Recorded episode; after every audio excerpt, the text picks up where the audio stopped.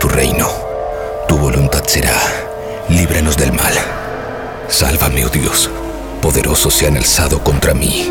Gloria al Padre, al Hijo y al Espíritu Santo. Como fue en el principio y siempre será. Amén. Salva a quienes depositan su confianza en mí. Dios mío, sé para ellos una torre fortificada frente al enemigo. Que el enemigo no tenga poder para dañarlos. Que el Señor esté con ustedes y también con nosotros. Oremos, oh Dios sagrado, Padre Todopoderoso, eterno Padre de nuestro Señor Jesucristo. Él quien envió a su único Hijo para aplastar al mentiroso. Pediré tu ayuda para alejarnos de su ruina y de las garras del demonio. Infunde terror a la bestia. Yo te expulso, maldito espíritu, en nombre de nuestro Señor Jesucristo. Al demonio con el diablo. Puro heavy metal.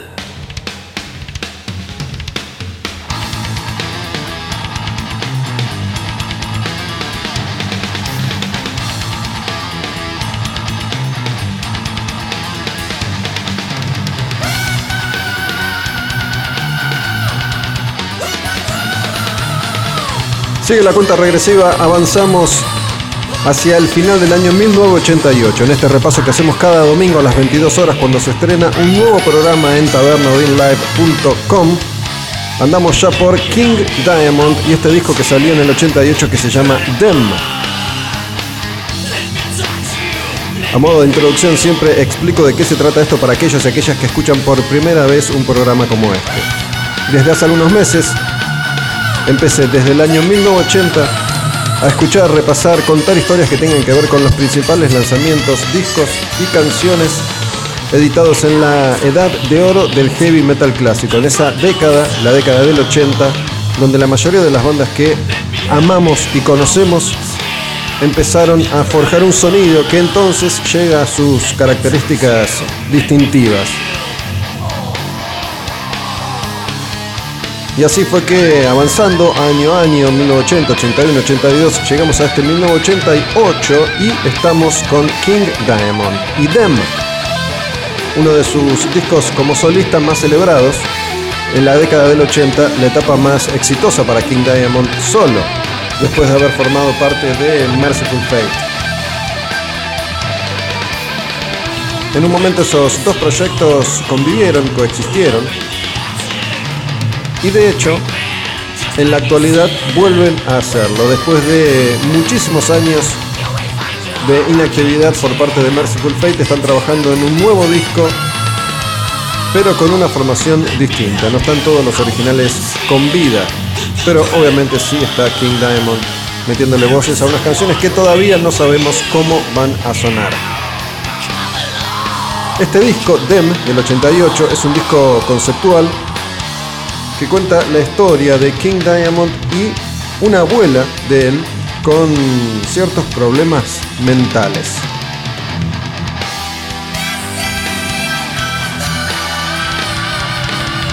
Esta primera canción se llama Welcome Home y es cuando King Diamond, su mamá y su hermana reciben a la abuela que viene de un asilo para personas con problemas mentales. Ahí mismo, King Diamond, durante la noche, empieza a escuchar voces y sonidos extraños. Se acerca a la habitación de su abuela y su abuela está tomando el té con teteras y tazas que flotan en el aire. Así empieza la historia. Así empieza esta relación, como cada cuento de horror, de terror, que King Diamond relata en aquellos primeros discos conceptuales de su etapa como solista.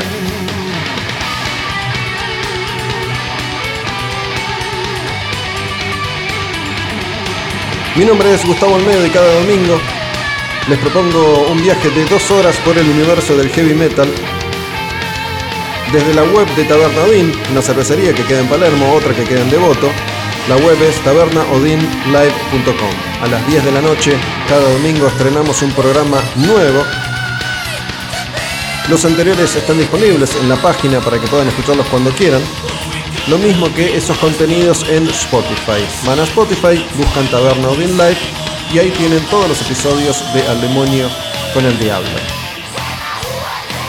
Estamos arrancando recién, estamos con King Diamond, esta primera canción se llama Welcome Home y esta, los invitados invisibles, The Invisible Guest. A ver qué onda.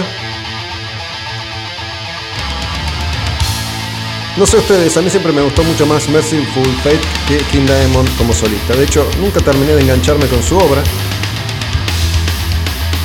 Siempre me pareció más interesante lo que hizo con Merciful Fate. Esa onda que fue clave en el desarrollo del heavy metal extremo, habiendo llegado antes a muchos lugares que otros después iban a transitar, incluso con más éxito, principalmente Metallica.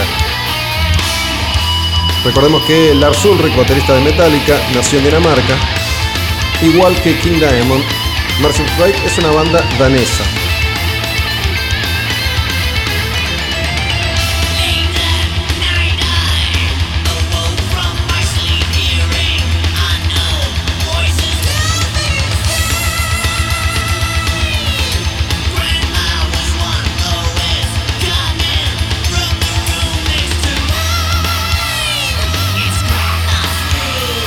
Aún hoy sorprende la voz de King Diamond, que entonces ya manejaba tantos matices diferentes. Eso era lo primero que llamaba la atención una vez que te cruzabas con su obra, en Merciful Fate o en el proyecto solista King Diamond.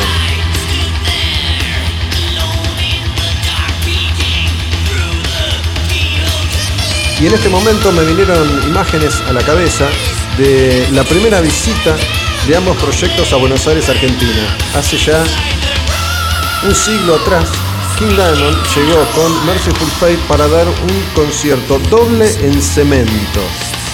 Primero iba a tocar con un proyecto y después iba a tocar con el otro, clavando así una presentación de 3-4 horas metiéndole voz a este heavy metal tan particular. Pero resulta que todos aquellos que estuvimos ahí, en la mayoría de los casos, no pudimos disfrutar de ninguna de sus canciones porque el lugar estaba tan, pero tan, tan repleto de gente que no se veía nada, no se escuchaba nada. Y no solo eso, King Diamond se descompuso. Cemento es un lugar que ya no existe, es una leyenda, es un mito que forma parte de la construcción del rock como movimiento en la Argentina. Era un lugar clave en San Telmo por el que pasaron enorme cantidad de artistas locales y también internacionales. Era una especie de tumba, de cueva, el escenario estaba en el fondo, no había ventilación. El camarín era un lugar insalubre, en invierno te morías de frío y en verano no se podía respirar del calor, transpiraban las paredes, el techo, el suelo, y si estaba lleno, realmente era un lugar peligroso. Cemento se dividía en dos. En el medio había unos escalones Podías avanzar hacia el escenario o retroceder hacia la entrada. Si estabas en el sector delantero, podías ver y podías escuchar. Si estabas en el sector trasero y cemento estaba lleno, no veías ni escuchabas nada. Estuve ahí, estuve esa noche, no vi ni escuché nada. Y King Diamond a duras penas pudo terminar su presentación. Seguimos avanzando entonces, seguimos recorriendo el año 1988 y de King Diamond vamos a Kingdom Come. Vamos a otra banda completamente distinta, completamente diferente. Una banda que con este disco, el primero, que se parece a quién? ¿A qué se parece esto? Si no escuchaste nunca, enseguida te vas a dar cuenta que se parece este primer disco sobre todo.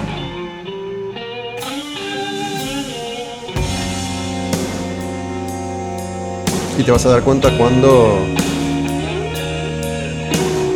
el vocalista empiece a cantar.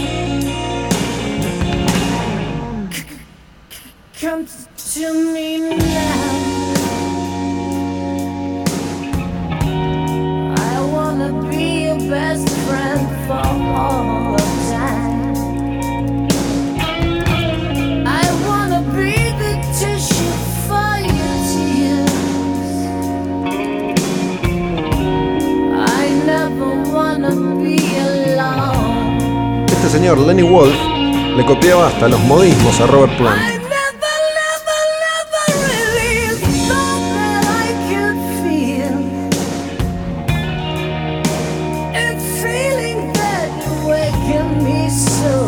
En 1988 Kingdom Come editaba su primer disco, se llama así como la banda Kingdom Come. Y el grupo en ese momento tuvo mucho éxito, un éxito que le permite seguir funcionando a la banda al día de hoy. Curiosamente, no habían pasado tantos años entonces desde la desaparición de Zeppelin como banda y aparecían estos muchachos desde los Estados Unidos copiando el sonido Zeppelin, el estilo, el formato, las canciones y clavaron un éxito bastante, bastante importante.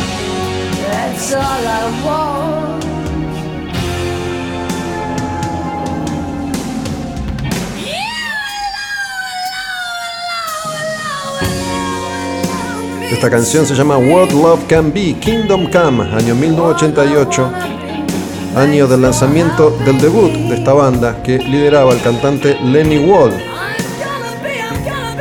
Por la formación original pasó el baterista James Kotak, que después tocó varios años en Scorpions. Y hace poco este grupo se reformó con todos los integrantes originales menos al cantante Lenny Wolf, que no quiso ser la partida.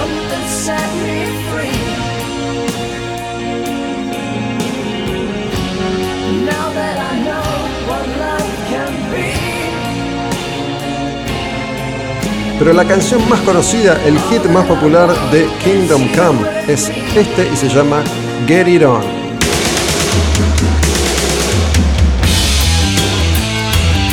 Es más Zeppelin que el anterior. Hace poco leí, no sé si será cierta o no esta historia,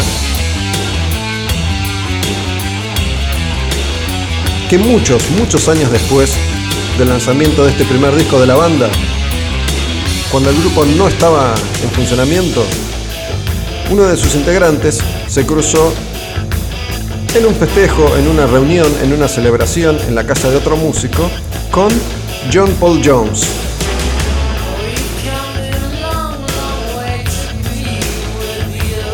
John Paul Jones es el bajista, tecladista, arreglador de Zeppelin.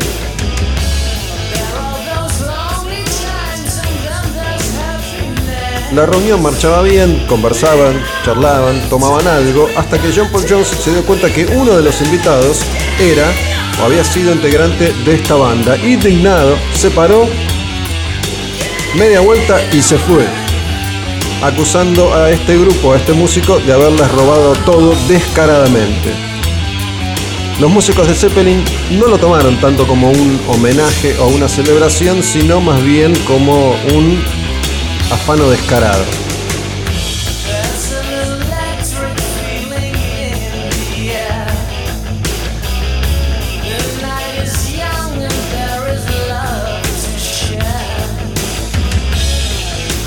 No iba a durar mucho el éxito de Kingdom Come porque la música iba a cambiar, la industria iba a cambiar, pero quedaron en la historia con este primer lanzamiento y estas dos canciones, sus hits más conocidos.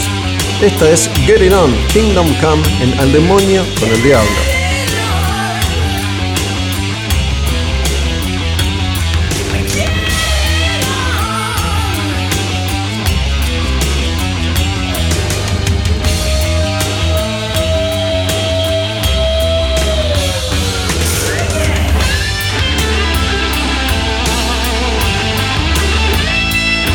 Supuestamente cuenta la leyenda incomprobable, algunas personas, cuando apareció Kingdom Come, confundieron a esta banda con el regreso de Zeppelin. Incomprobable.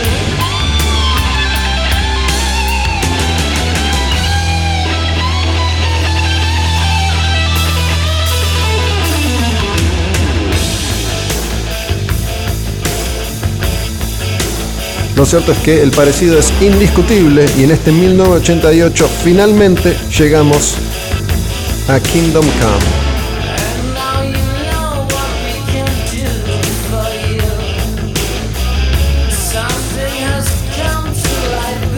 Quien hoy ocupa el puesto de vocalista es Keith St. John.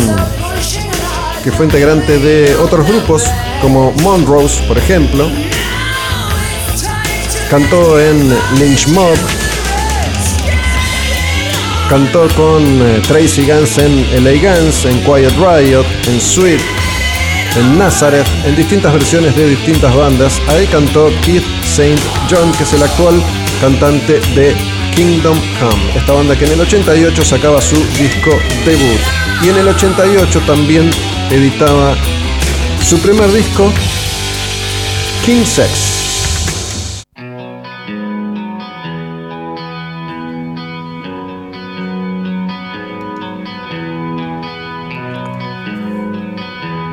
En 1988 también entonces King's X editaba su primer disco, Out of the Silent Planet, y esta canción se llama Goldilocks, Recitos de Oro. Y aquí es cuando voy a hacer lo siguiente.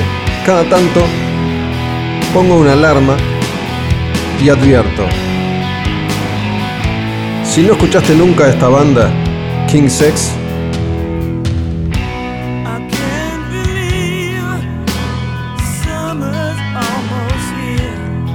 debes empezar a hacerlo. Un grupo que ya tiene muchos años de historia, la banda continúa activa al día de hoy, un sonido muy personal, una de esas bandas que estuvo cerca de pegarla más de una vez, pero finalmente su llegada a la masividad no se concretó. Sin embargo, son músicos de una calidad excepcional, sobre todo en la década del 80 y también en los primeros 90.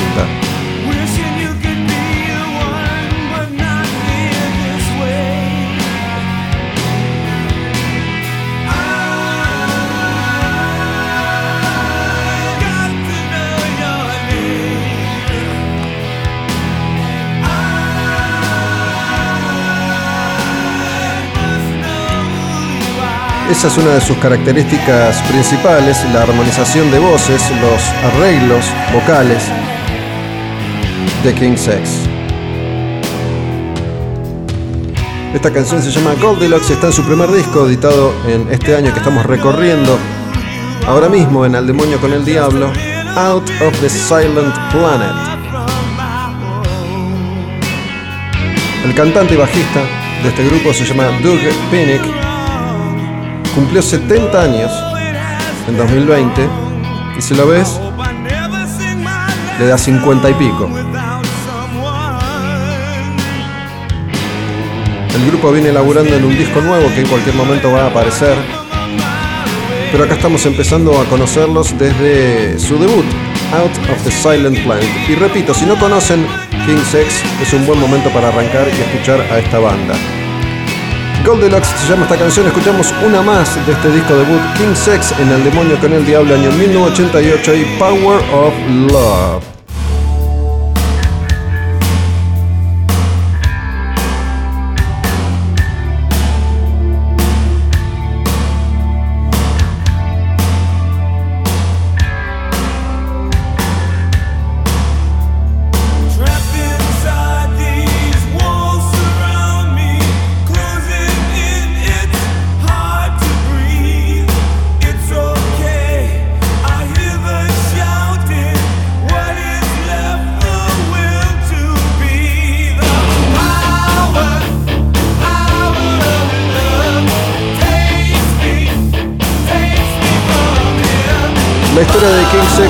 Historia de tantas otras bandas consideradas de culto, con muchos fans entre los músicos consagrados, con mucho respeto de la prensa, de la crítica y poca repercusión popular. Una banda muy especial de unos arreglos increíbles, muy buenos músicos, todos, y lo que ya mencionamos, énfasis especial puesto en el arreglo de las voces.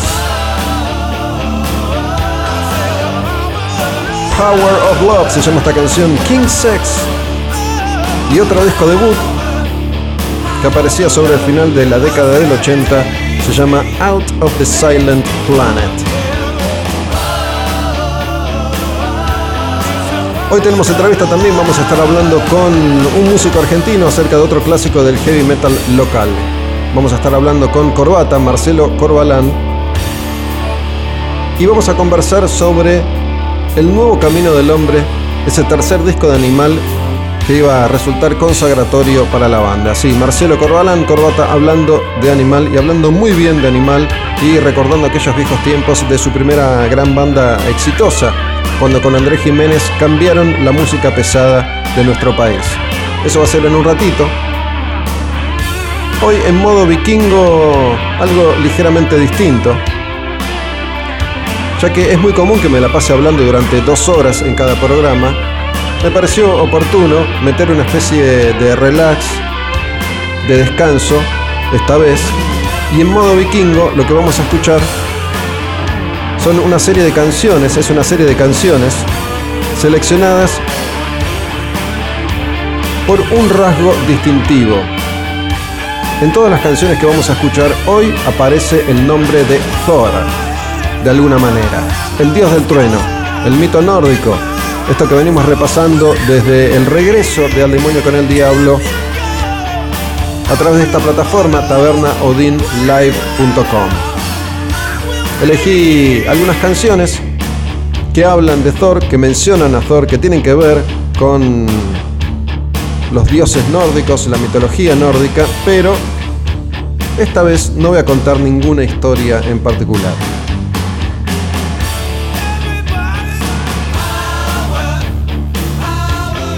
Pero mientras tanto seguimos recorriendo el año 1988 y de King Sex pasamos a Kicks. Escuchen esta otra banda, una banda americana de hard rock.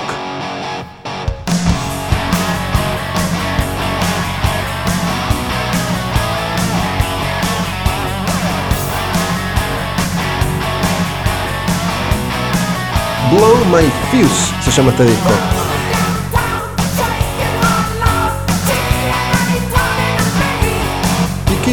fue una de esas tantas bandas que aparecieron en los 80 y que lograron tener más o menos éxito dependiendo de cada caso, subiéndose todos al tren de lo que era popular entonces. Sin embargo, Kicks es una banda un poco más rockera, un poco más callejera, con un sonido más eh, cercano a ACDC. Pero siempre con estos arreglos, estas voces, estos coros y estribillos de otras tantas bandas que compartían escena con Kicks. Bandas como Rat, como Dokken, como Warren, como Winger, como Motley Crue, todas esas bandas que hemos mencionado una y otra vez. Esta no es tan conocida, se llama Kicks, con X al final. Y uno de sus clásicos, Cold Blood, del álbum Blow My Fuse.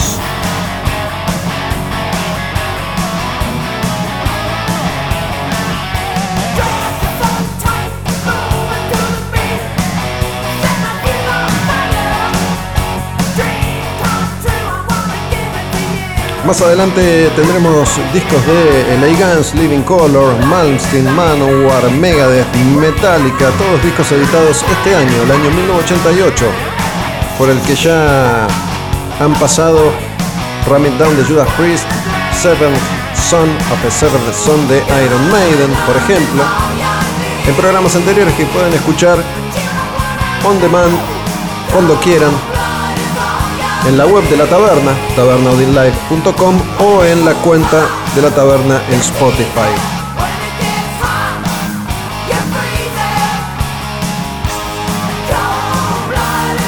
En un ratito volvemos, vamos a estar charlando con Corbata, hablando de El Nuevo Camino del Hombre, uno de los clásicos del heavy metal argentino que tienen lugar en este programa Al Demonio con el Diablo. Cerramos esta primera parte del programa con una canción de Kicks. Es una, una balada, la balada obligatoria en todos los discos rockeros de la década del 80. El álbum, repito, se llama Blow My Fuse. Algo así como Haceme saltar los tapones. La banda es Kicks y la canción se llama No cierres tus ojos. Don't close your eyes. Así cerramos esta primera parte del demonio con el diablo tabernaudinlive.com. balada de Kicks, Don't Close Your Eyes. Está buena esta canción, ¿eh? Me gusta meter baladas cada tanto. Han sido características de una época. De esta época que recorremos desde que empezó el programa. La era de oro del heavy metal clásico, la década del 80.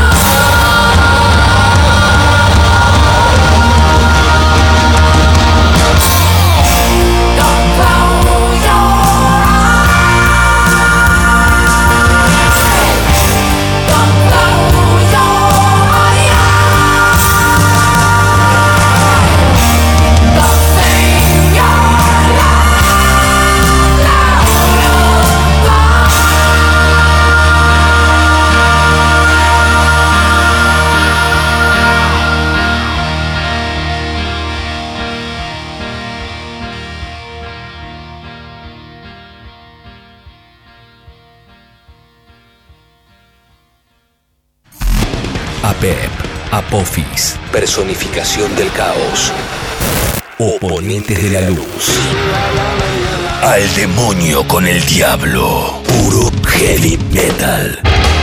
Llora el cielo indignado, limpias de suelo magro, sudor y sangre corren sobre el camino del hombre.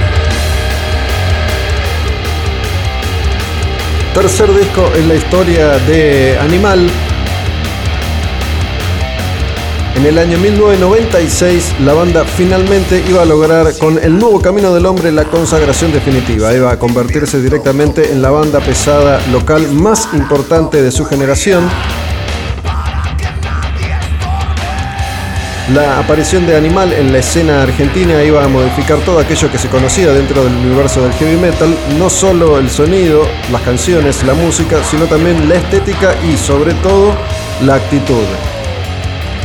Atrás quedaban posturas conservadoras, atrás quedaba la eterna discusión sobre qué era o no verdadero heavy metal. Animal fue un grupo que apareció para cambiar las cosas, para tender puentes hacia todas las otras bandas y todos los otros géneros. Y este disco, El Nuevo Camino del Hombre, con esa formación, la formación más recordada y más querida de Animal, Andrés Jiménez en guitarra y voz, Corbata en bajo y voz y Martín Carrizo en batería, iba a empezar a recorrer también toda Latinoamérica.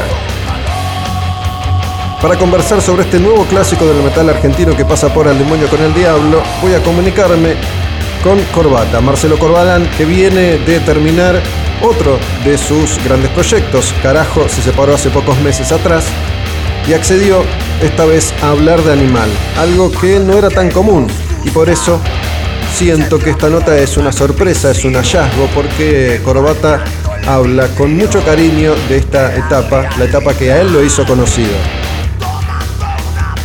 Vamos a conversar sobre cómo se hicieron esas canciones, cómo se escribieron las letras, cómo fue la grabación, cómo se asentó Martín Carrizo en la banda. Así que en El Demonio con el Diablo metemos otra entrevista, otro gran clásico argentino. Quien va a hablar hoy entonces es Marcelo Corbalán, corbata de animal. Corbex, ¿qué hace el loco? ¿Cómo andás, Gustavo? Todo bien, todo bien. Acá aguantando la cuarentena como todo. Che, escúchame una cosa. em, porque este no es un disco cualquiera, esta no, No. es una situación cualquiera. Escuchás esto y ¿qué, qué fue lo primero que pensaste? Mira, cuando me llamaste hace un par de días para, para hacer la nota, todo, la verdad que sin duda me metí a, a chusmear otra vez y a, y a, y reescucharme ¿no? y, revivir ese momento. La verdad que me di cuenta de que, de que fue un momento importantísimo, no solo para mí personalmente como músico, sino también como persona y, y- y creo también como banda. Eh, estábamos como, como, como en, el, en el momento indicado, en el lugar indicado, con las personas indicadas, viste, cuando todo, todo está, está nivelado y todo está en su lugar, muy pocas veces creo que, que se logra, ¿no? Esa, esa conexión, esa energía, en todos los aspectos, ¿no? En el aspecto humano, primeramente, en el laboral y obviamente en el artístico, ¿no? Que creo que en este caso, bueno, es el más, más importante, es por el cual eh, estamos hablando y por el cual todavía este disco es vigente. Sabés que me, me quedé pensando en eso que dijiste de, de estar en el lugar indicado, en el momento indicado, en, en todo Sí. lo indicado y mm, Sí. no, no muchas veces pasa, pasa en la vida. A algunos músicos les sucede una sola vez, a otros dos, como, como a vos, qué sé yo, con, con carajo te tiene que haber pasado lo mismo en algún momento. A otros les sucede más veces, pienso en, en Sí. Iorio, que, que tuvo tres bandas relevantes, pero entiendo que como la primera vez no hay, ¿o sí? No, totalmente, totalmente. Yo, mira, no, no sé, obviamente que, que- que no puedo comparar, ¿no? Am- ambas, eh, ambas bandas, ¿no? Animal con carajo, pero eh, si bien hemos tenido grandes momentos, o, o toda la carrera de, de carajo creo que fue diferente y fue, fue- fueron grandes momentos hasta que se terminó. Ese momento con Animal, en, en- en ese en ese año por lo menos, ¿no? Fines del 95, principios del 96, desde que empezamos a componer este disco que, que se iba a terminar llamando El Nuevo Camino del Hombre, porque nosotros te cuento, mira, ya metiéndonos, ¿no? De lleno a, a- a Vale. los hechos, ¿no? Eh, com- componíamos nosotros bastante rápido, ¿no? Era un momento donde no, no, no había computadora, no había tanto eh, tanto respaldo, ¿no? Como se le suele decir. Ahí las cosas se hacían así a lo guapo. Te metías en una sala, che, loco, traje una canción, che, traje una idea, o che, continuamos esta idea que, que, que habíamos empezado ayer, se me ocurrieron varias cosas, más, dos por tres y ya está, se terminaba. Yo creo que hacíamos un tema por día, era una cosa así. Después, este, yo tenía un poco más la, la, la cuestión de escribir letras eh, en privado, no me iba a casa, entonces yo vivía con mis viejos en Villa Crespo, en mi habitación, tranquilo, viste, con una vida tranquila, tenía todo el tiempo del mundo para escribir, al otro día llegaba, yo le daba las letras a Andrés, le digo, che, mira, fíjate, acomodate las palabras, si algo no te decir, fíjate vos, pero bueno, tengo hasta ahí, ¿no? Como se le daba, le pasaba la posta, ¿no? Y era muy dinámico ese proceso. Entonces veníamos muy afilados, ¿no? Porque ya como vos decías, era el tercer disco, veníamos con, con ese método, ¿no? De laburo ya desde, el primer día. Entonces, eh, en ese momento ya Animal tocaba mucho, giraba mucho, sobre todo, bueno, por Argentina y estamos empezando a girar ya mucho por Latinoamérica. Todavía no había, no había como recontra explotado, ¿no? Eh, la banda eh, fuera de Argentina, pero ya, ya estábamos, ya estábamos fuertes. Y nos fuimos de viaje, hicimos nuestra primera gira mexicana, eh, unos 15 días antes, 20 días antes, y a mí me habían quedado por lo menos 5 o 6 letras para hacer, Y ahí nació la letra de, obviamente, Lejos de Casa, Sol, que tiene un poco de esa cultura mexicana, las pirámides toda esa cosa aborigen que, obviamente linkeó inmediatamente con lo que la banda representaba en ese momento, ¿no?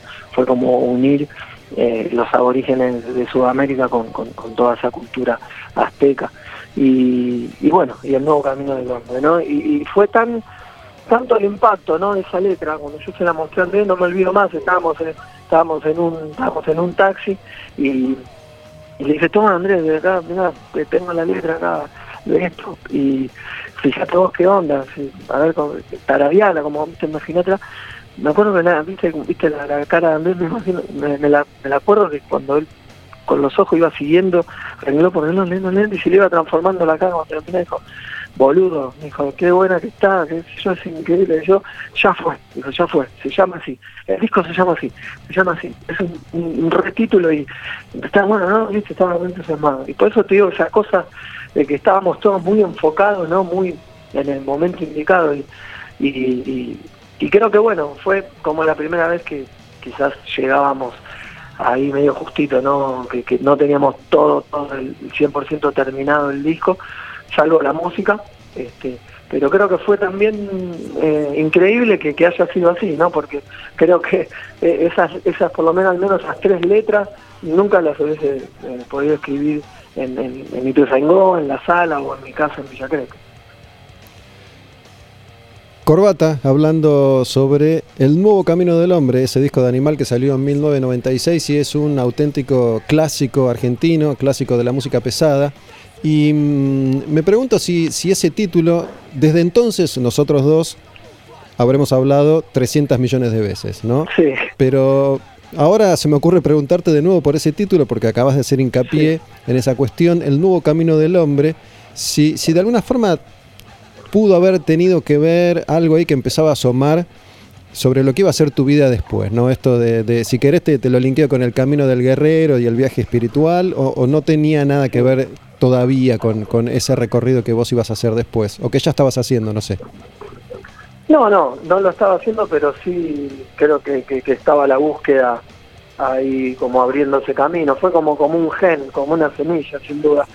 Era muy loco, ¿no? De verdad, era muy loco. Hoy quizás eh, eh, uno no se lo imagina cómo era todo en ese momento, ¿no? Porque hoy tenés tenés eh, internet, tenés redes sociales, tenés o sea, uno uno puede entender, puede imaginarse lo que pasa en otras partes del mundo, ¿no? Pero en ese momento yo te digo, siempre el chiste o la frase así graciosa que, que utilizaba era de, de, Villa Crespo al DF, loco, viste, era como acá en el barrio, del Parque Centenario a Hollywood, papá, porque era, estamos viviendo esa realidad, era una película, boludo, o sea, eh, por eso yo hablaba de qué loco porque era estar en el lugar indicado, en el momento indicado, o sea, nosotros sentíamos que estábamos haciendo historia, viste, que éramos como, como punta de lanza de, todo un montón de amigos, de músicos, de bandas, de historia, de música argentina, que estábamos llevándola a, estos lugares, ¿viste? A México, a Centro del DF, a la ciudad del Distrito Federal,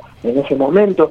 De ahí eh, fuimos a grabar por primera vez ahí en Estados Unidos, en el estudio Dorado, donde había grabado Biohazard Mataleado, donde había grabado Alice in Chains, Alice in Chains, el homónimo, eh, empezamos a codearnos, no sé, nosotros habíamos tocado con Biohazard y en ese momento cuando llegamos, no, Taranto, el manager de, la banda, que, fue siempre el manager de Animal mientras yo estuve, eh, se contactó por teléfono, a visitar a, un estudio de video que estaba eh, eh, justo filmando un video, estuvimos ahí viendo la filmación, eh, conocimos a, parte de Cyper eh, conocimos a gente de Fear Factory, gente de brujería, a los Puyas, o sea, fue, increíble, bueno, con Santa Blanca, con, todo el machete, con un montón de músicos que estaban ahí como wow, o sea, no puedo creer, es como eh, todo eso que uno imaginaba a la distancia y te, te repito, sin redes sociales, sin internet, eh, estar ahí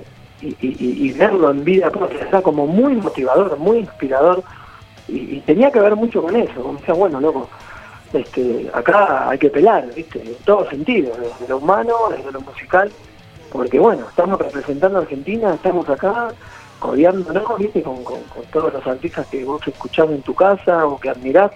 Entonces, bueno, tenemos que venir acá a mostrar nuestra historia y que, entiendan de qué se trata también la, la música que se hace en Argentina.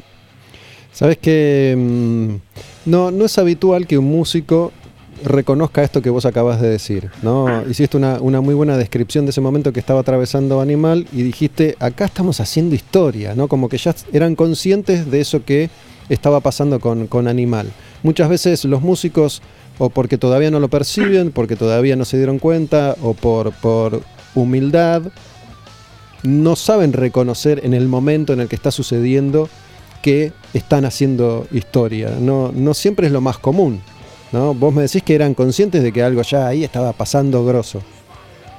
Sí, era el escenario, estar parado en el escenario, una cosa cuando vos lo ves como espectador, lo ves de afuera, disfrutás, aprendés, ¿no? Porque nosotros aprendimos un montón de, todas estas bandas que te mencioné, de sus discos, aquella banda que por suerte hacían un, home video, un VHS grabado de algún lado, viste, con que te mostraba la grabación. Vos aprendías como con las revistas, como podías, ¿viste? Pero una cosa es estar ahí, estar ahí, al lado de los sabores, pisando, siempre preguntas, eh, no sé, ¿viste?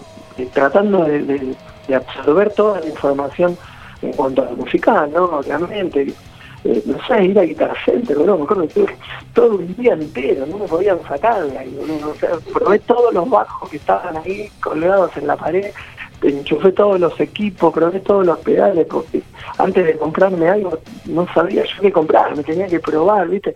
Era una locura, era una locura, y, la verdad que ahí nos damos cuenta, diciendo, bueno, pará, esto no es una visita de turista, ¿viste? Esto es como, como venir a la, universidad, una cosa así, estás en el lugar donde están pasando las cosas, viajar a los caminar ahí por Long Beach, decir, loco, acá nació Solay, loco, viven acá la vuelta, es como cuando alguien venía a mi barrio, me le decía, loco, vení, bienvenido, esto es mi barrio, vení, presente, ¿no? Era lo mismo, estar ahí y... Para que te, te estoy perdiendo, no sé si te, te, te Yo te escucho, sí, Ahí te escucho de nuevo, sí, ahí está. Y, y era eso, ¿no? O sea, era obviamente humildemente la frase, ¿no? Pero darnos cuenta que estábamos haciendo historia porque estábamos, como banda argentina, estábamos llegando a ese lugar donde donde se está generando, ¿no? Por lo menos ese estilo que después terminó llamándose New Metal o, este metal alternativo ya propio de la segunda mitad de los 90.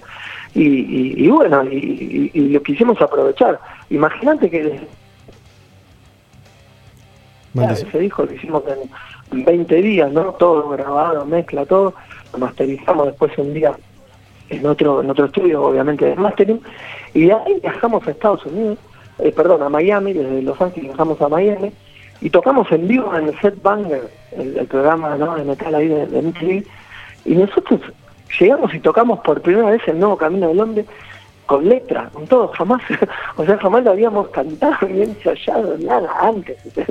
o sea, íbamos como, como en un taxi, como tum, tum, tum, sigue haciendo como el ensayo virtual, ¿viste?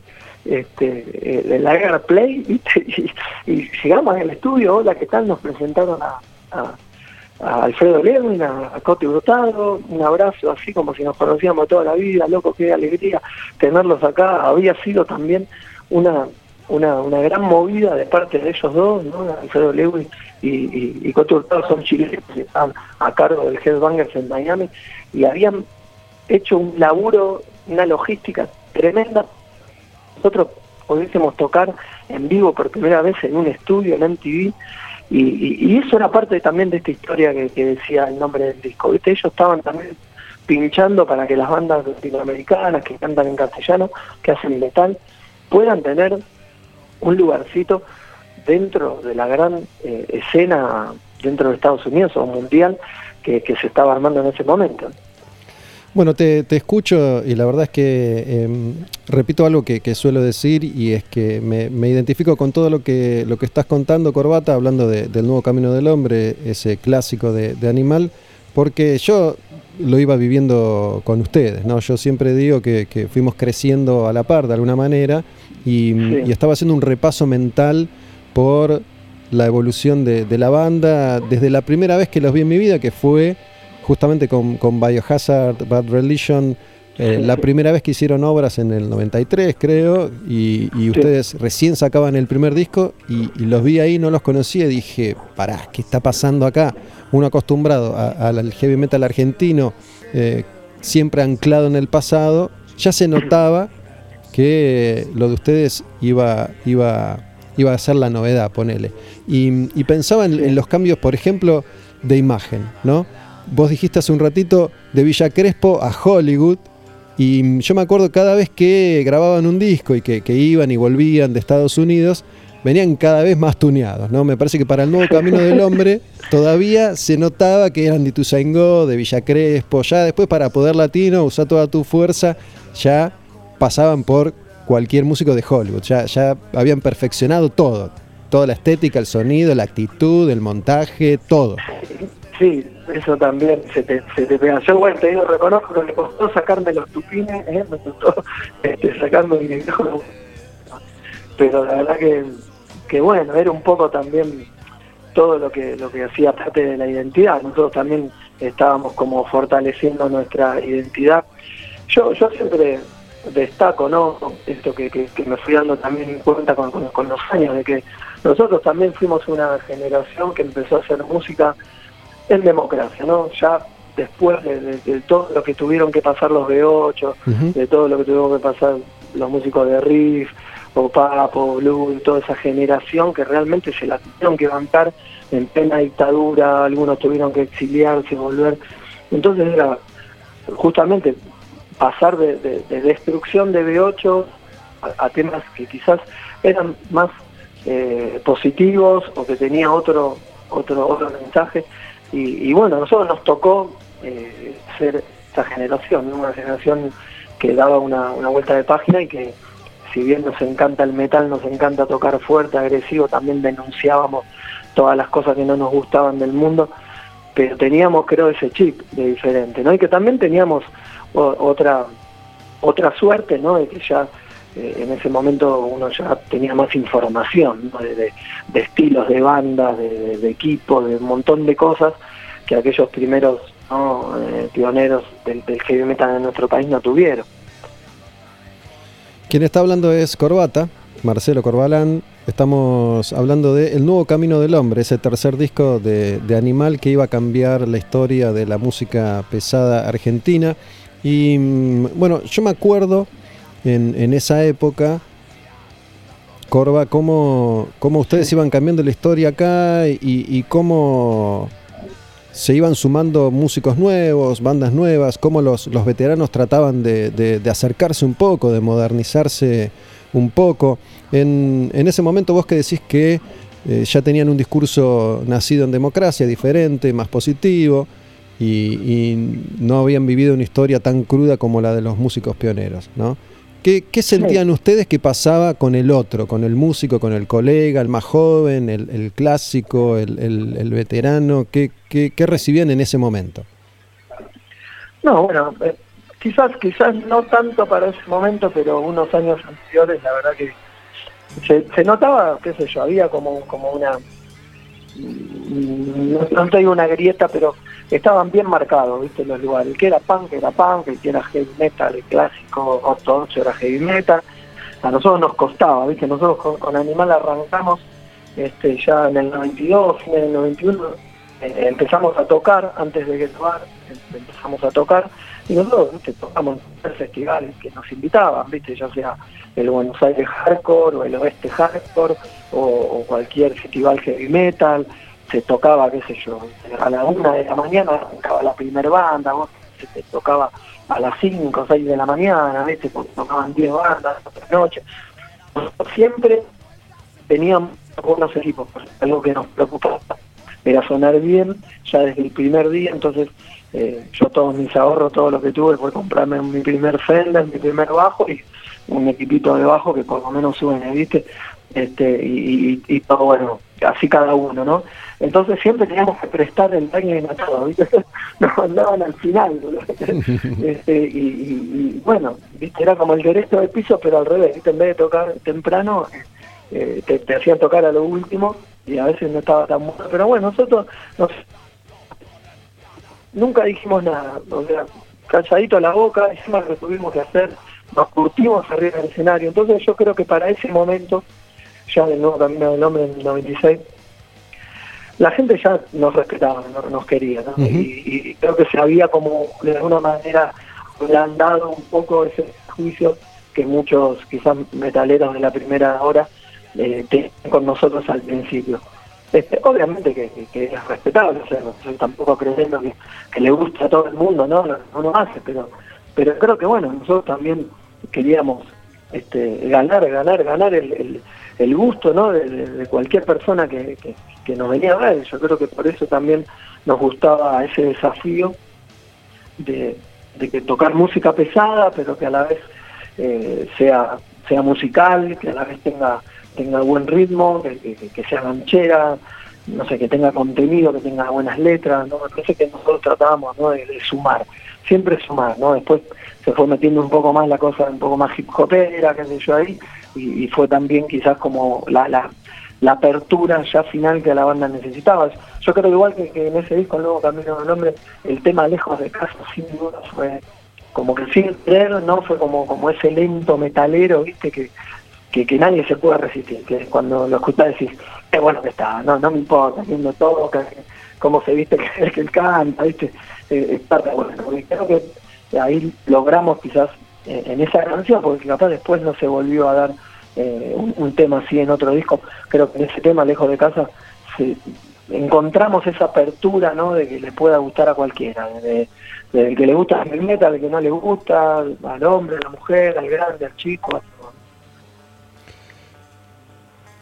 Corva, hace, hace un rato cuando empezábamos la charla sobre este disco, El Nuevo Camino del Hombre, contaste cómo, cómo fue ese momento en el que le mostrabas a Andrés, Andrés Jiménez, las letras, ¿no? Las letras de, Lejos de Casa, del Nuevo Camino del Hombre, y, cómo él le iba cambiando la cara a medida que iba, que iba leyendo.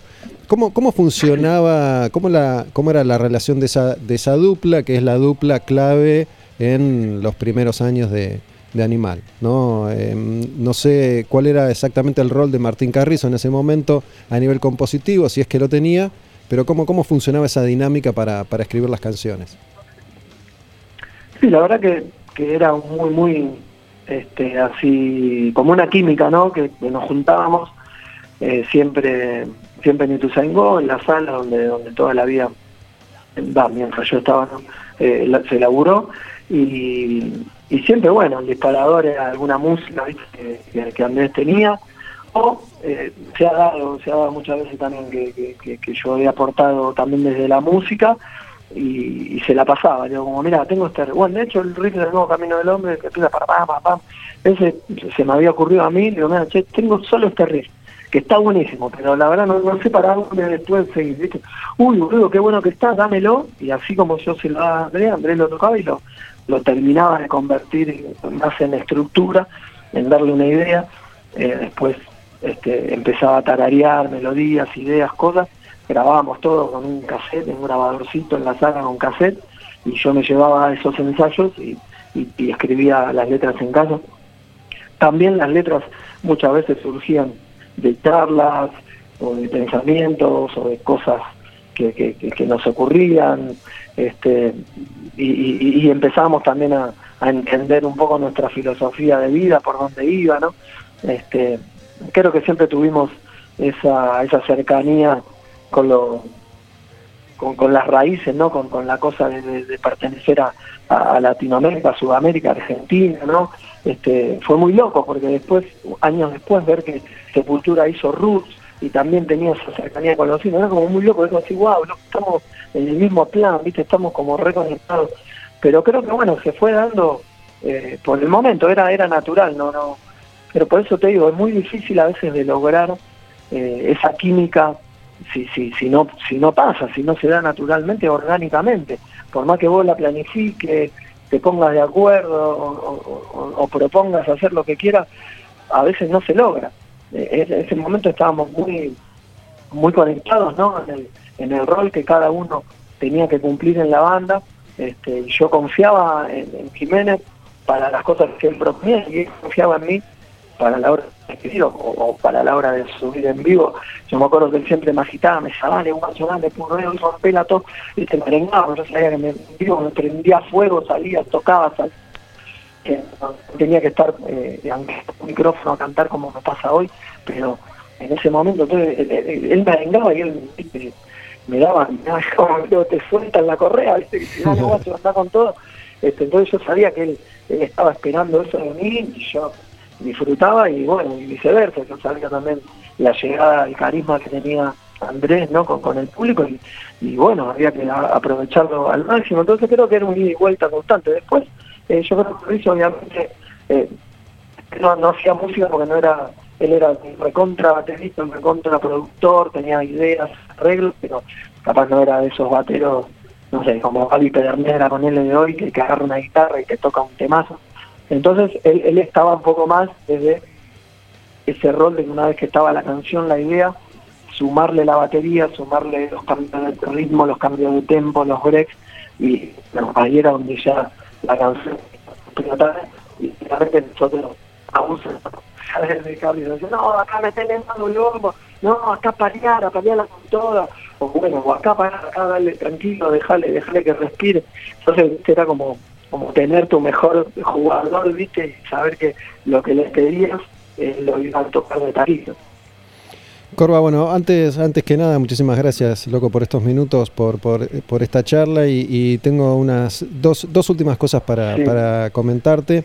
Por un lado, ese disco es un disco clave en, en, la historia de la banda, de la música argentina, de tu vida en particular, pero hay, hay muchas canciones clásicas pero hay otras que se destacan por sobre las demás. Eh, las, las mencionamos, las mencionaste. El nuevo camino del hombre, lejos de casa, Chalito, como, como los hits, ¿no? Eh, guerreros, sol, sol, tuvo sol también, sí, sí, digo, Guerreros Urbanos, que, que, fue después el nombre de como del fan club de, de Animal, ¿no? De los seguidores de, de Animal. Eh, y mm, creo que lo que dijiste hace un ratito de lejos de casa me resuelve el problema de qué, qué canción escuchar para, para cerrar. ¿no? no sabía cuál elegir, te iba a preguntar y te pregunto si te parece cerrar con, con lejos de casa como como canción clave de ese disco, por un lado. Por supuesto, por supuesto, por supuesto. Mira, si hay algo que el metal tiene es sentimiento. Y creo que eh, es indiscutible que, que, los mejores temas así lentos o, melancólicos este, vienen de las grandes bandas de metal, sin duda, sin duda. Poner cualquier tema así de, de Metallica o algunos más, más tranquilos introspectivos de Mega o no sé, lo que se te ocurra, hasta Suicidal, y no hay con qué darle, no hay con qué darle. Este, me parece que, ese es eh, el, momento ¿no? también que, que el artista eh, de, música heavy eh, se muestra ¿no? también sensible, mucho más humano, ¿no?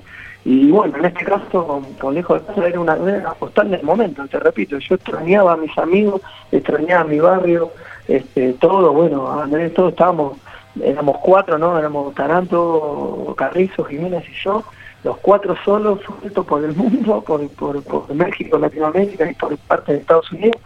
Y, la verdad que, viste, es como que nos tenemos a nosotros solos, viste, somos los cuatro contra el mundo y extrañamos un montón, o, muchas veces soñábamos che, si pudieran estar los pibes acá, hoy acá con nosotros y, ver esto que estoy viendo yo, porque cuando llegue se lo voy a contar, pero, pero no va a ser lo mismo. Entonces creo, bueno, ahí también uno valora mucho el lugar de donde proviene, ¿no? Sin duda, la crianza, en ese caso, bueno, el, barrio, que era algo que en ese momento era, era todo para nosotros, ¿no? El, barrio es nuestro lugar de, pertenencia, ¿no? Eh, hoy quizás eh, todo todo pasa por una pantalla, pero en ese momento de salir, a encontrarte con tus amigos, a, vivir un montón de, aventuras, de experiencias, a compartir la música que te gusta. Y bueno, yo creo que Lejos de Casa tiene sin duda todo, todo, todo ese espíritu. ¿no?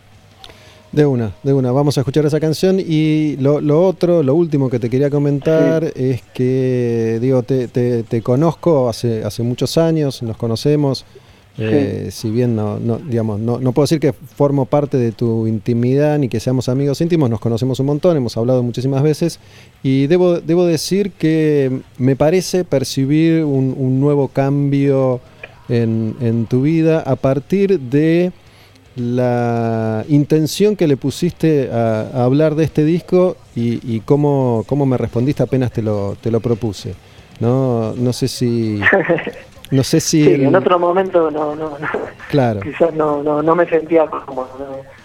o sentía capaz que no era el momento. Me parece que sí, obviamente hay tiempo para todo y yo soy, yo soy muy respetuoso de, de lo que uno tiene para dar en el momento que tiene para darlo y la verdad que eh, eh, he guardado silencio muchas veces porque sentía que era lo correcto y, bueno, en este caso igual yo te, devuelvo también la gentileza y me siento en confianza con vos de poder charlar de esto porque sé que vos eh, entendés y conocés de lo que estamos hablando y fuiste también de alguna manera partícipe y también ayudaste un montón a la carrera de Animal en su momento y a la carrera de este disco en especial, en, difundirlo, en apoyarlo, en, momentos, te repito, donde, donde había un solo medio, una revista, un programa de video, clips y una radio y, no había muchos otros lugares donde la música Animal sonara. Así que me pareció quizás que, iba a ser una linda charla y bueno, espero que, que así haya sido y, bueno, aprovecho ahí también a, a saludar ahí a la gente del otro lado, ahí toda la gente de Radio Cantil. Dale, loco, de una. Un abrazo, Corbex. Muchas gracias de nuevo y, espero verte pronto. Dale, igualmente. Abrazo grande. Chao, chao. Linda charla, linda charla, más allá de, algún que otro problema en, el audio de la comunicación telefónica, me parece que mm, se, entendió todo lo, importante, algún pasaje de la charla se, se, perdió, unos pocos escasos segundos, en otros momentos sonaba medio raro, pero me parece que que fue una muy, muy linda charla, hablando con Corbata, como recién lo estábamos conversando al final de la nota, sobre un disco que es de Animal y para todos aquellos y aquellas que conozcan la historia de Animal, de Corbata, de Carajo, de Andrés, saben que esto que acaba de pasar es eh, algo eh, importante, entretenido y que, y que salió muy bien. Así que vamos con Lejos de Casa, cerramos...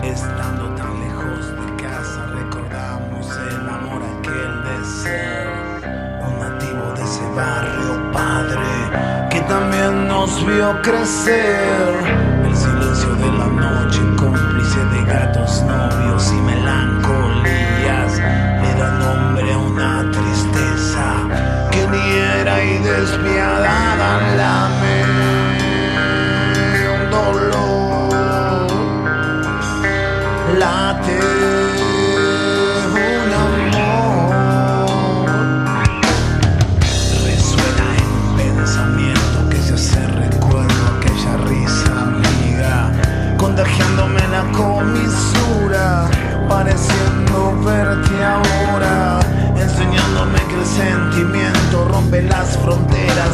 vence la distancia, desbaratando angustias por extrañar mi gente, sus ruidos, sus colores, sus veredas que mi caminar representan, dando forma a esta canción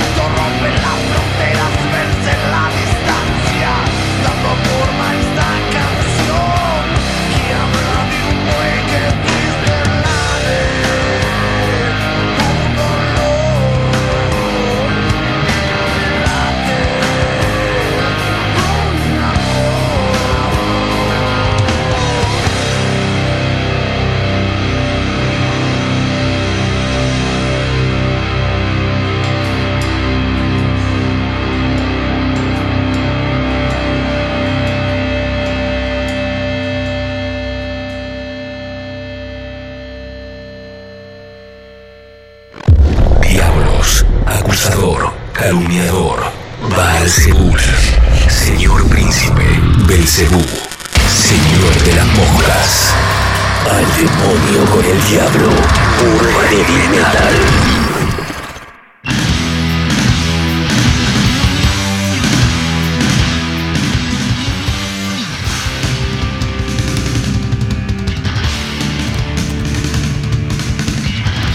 Y hoy en modo vikingo vamos a tener un contenido ligeramente distinto, ligeramente diferente. Vamos a hablar de Thor, de Thor, pero no vamos a contar una historia. Lo que vamos a hacer es escuchar un puñado de canciones que he seleccionado especialmente para un programa como el de hoy, ya que suele ser un programa bastante, bastante hablado, intervenido por mí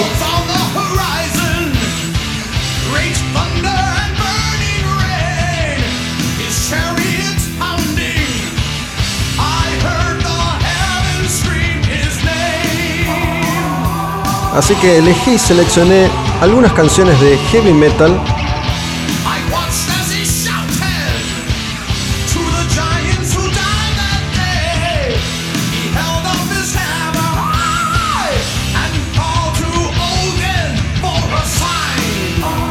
Que hablan de o mencionan a Thor.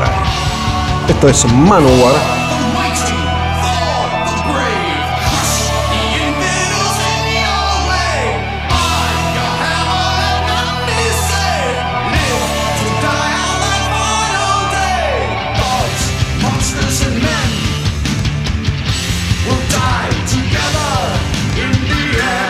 y esta canción se llama For the Powerhead.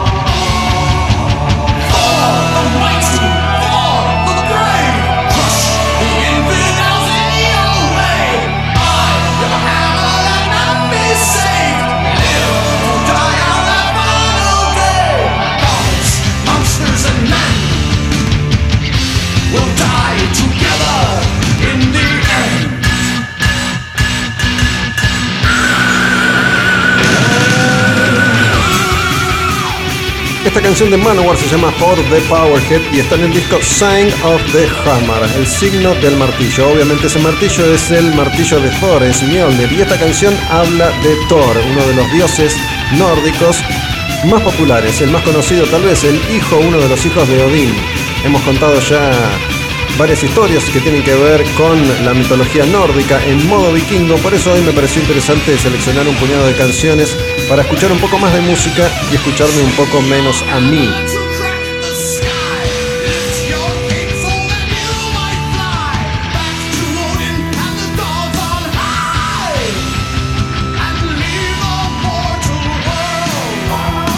Y arrancamos modo vikingo hoy con Manowar y Thor the Powerhead.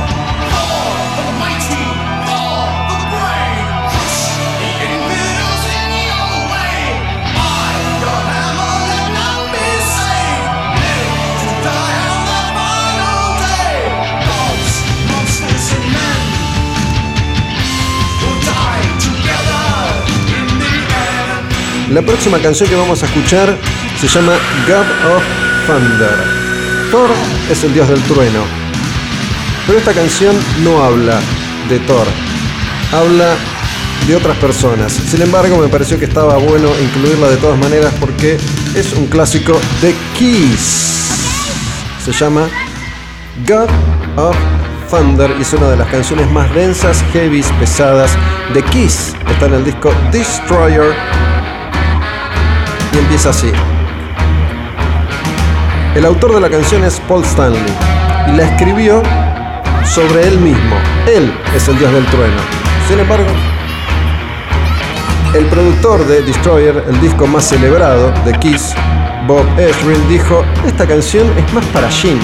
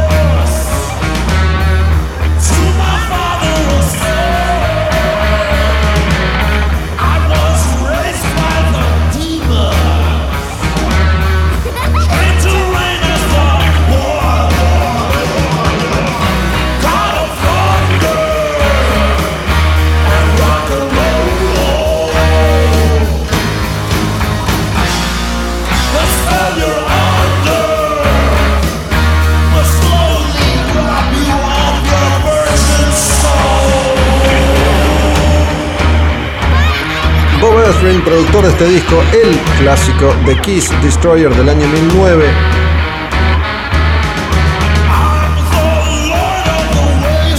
...76... Dijo, Paul, la canción está buena, pero es una canción muy heavy, es una canción oscura. Me parece que le queda mejor a Gene Simmons. Gene Simmons la recibió con agrado, con gusto, cambió un poco la letra, adaptándola más a su figura. La canción tenía un contenido más romántico cuando la escribió Paul Stanley. Gene Simmons le dio un toque más demoníaco. Y de hecho, esta canción, God of Thunder the Kiss, se convierte en una especie de himno para Gene Simmons y durante muchos años en los conciertos era uno de sus momentos, cuando escupía sangre, cuando metía su solito debajo, por ejemplo. Aunque la canción no habla de Thor, ni lo menciona, se llama Dios del trueno, God of Thunder, y por eso la incluí hoy en modo vikingo desde Al Demonio con el Diablo en taberna o. Kiss God of Thunder and Rock and Roll.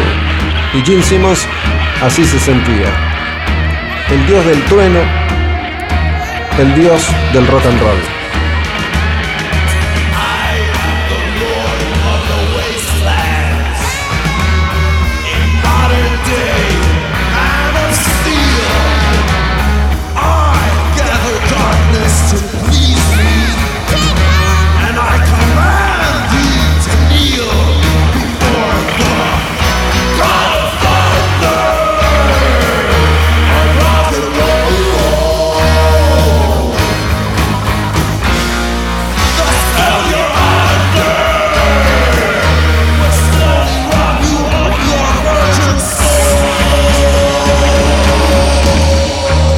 Seguimos avanzando en el modo vikingo de hoy. Veníamos de Manowar, estamos escuchando Kiss y ahora sí nos vamos a algo directamente nórdico, vikingo, sueco, Amon Amarth. Vamos a escuchar puro heavy metal. Ese es el martillo. Ahí están forjando a Mjolnir Hammer of Thor. Así se llama esta canción. Están forjando el martillo de Thor. El disco es el último de Amon Amarth, Berserker, y como todos los discos y todas las canciones de Amon Amarth, hablan de dioses y vikingos. Amon Amarth en Al Demonio con el Diablo, Mjolnir, Hammer of Thor. Y la marcha característica de la música de Amon Amarth, que reaparece en este modo vikingo hoy.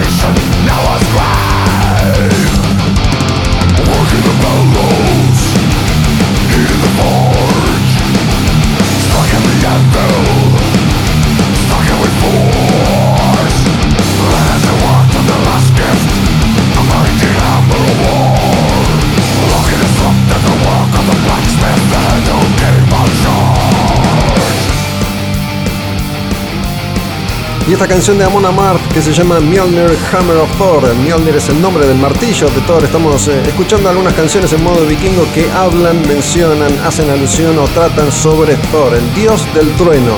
Este disco es Berserker. ¿Se acuerdan que contamos que eran los Berserkers? Eran esos guerreros muertos en combate que recibidos por las Valquirias eran honrados, invitados a la mesa de Odín para un banquete eterno.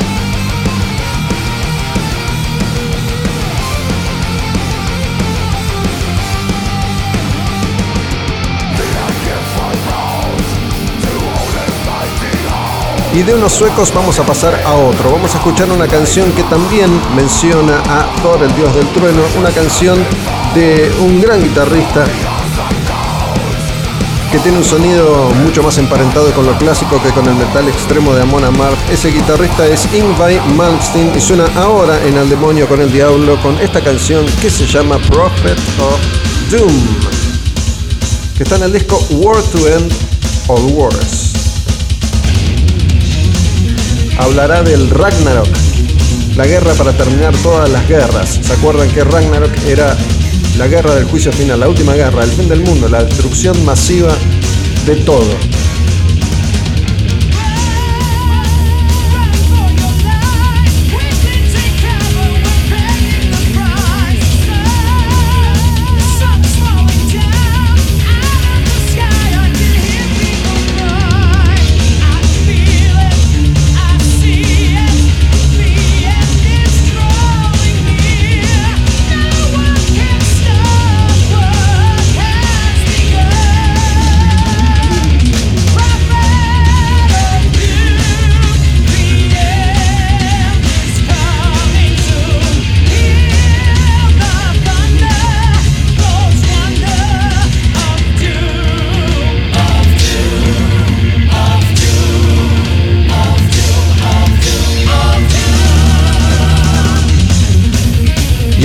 Mencionaba Thor. La canción dice Prophet of Doom, The End is Coming Soon. Hear the Thunder, Thor's Wonder. Quien canta es Mark Bowles, que regresaba a la banda para grabar este disco War to End All Wars. Y Malmsteen, que se ha caracterizado por muchas cosas, además de reinventar la guitarra, metiéndole la influencia clásica como nunca antes había tenido, tocando súper rápido, revolucionando el instrumento de las seis cuerdas hace ya 40 años atrás. Es también famoso por su temperamento y por su banda han pasado una notable cantidad de grandes vocalistas. Jeff Scott Soro. Este señor, Mark Bowles, Jolin Turner, Goran Edman, Mike Becerra, Matt Sliven, Dougie White y Tim Ripper Owens. Todos estos cantantes han pasado por bandas como Judas Priest, Loudness, Rainbow, Deep Purple. Sin embargo, finalmente Malmsteen se cansó y dijo, ¿saben qué? Voy a cantar yo. Y desde hace ya casi 10 años él es el vocalista de la banda y la verdad es que es un vocalista espantoso. Ingvar, dejate de joder, llama a cualquier otro, pero por Dios no cantes más.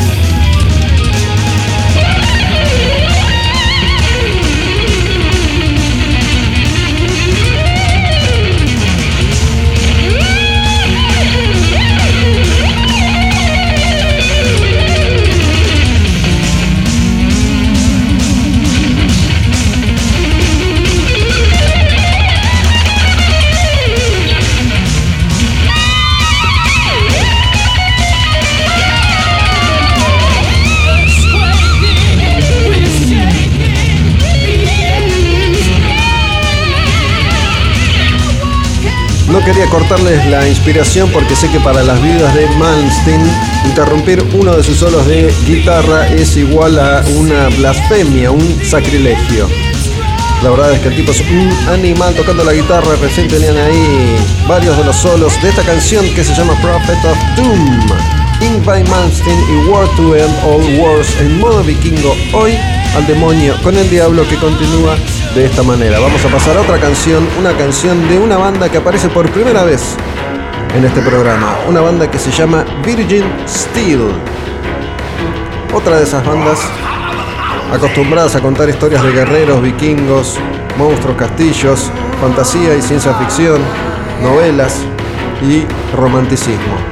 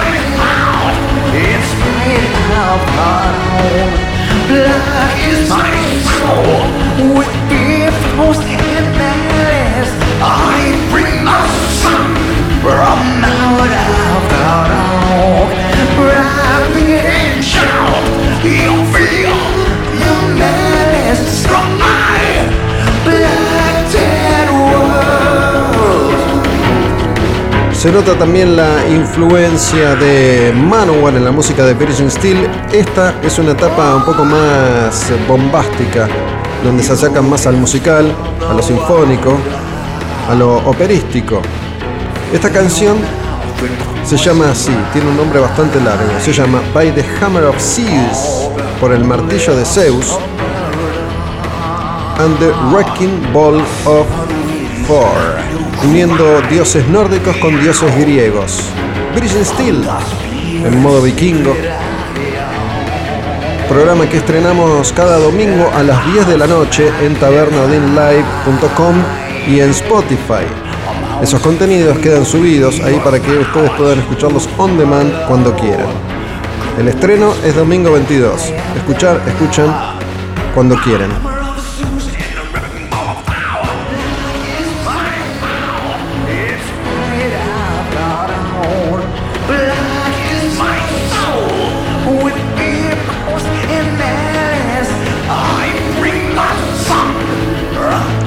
Esta versión está en un disco que se llama Gothic Voodoo Anthems.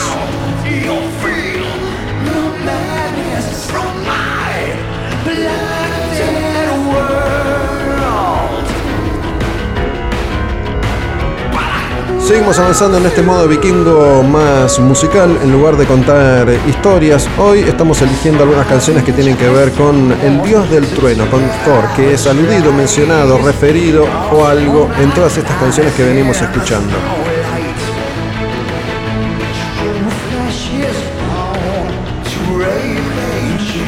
La que va a sonar ahora es de Behemoth una de mis bandas de metal extremo favoritas. La verdad es que Vigimos me parece de lo más interesante que ha dado el metal extremo en los últimos 20 años. Es una banda de Polonia y esta canción que ya suena en Al Demonio con el Diablo se llama Sabel. Behemoth en modo vikingo.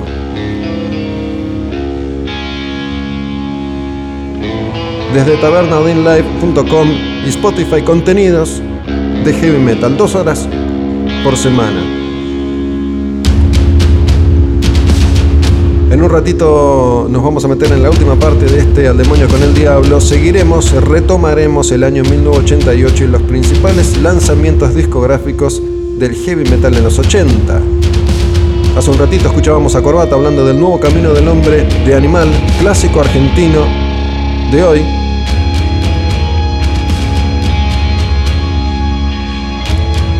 Y esto que escuchan ahora es una canción de Behemoth que se llama Bart Sabel.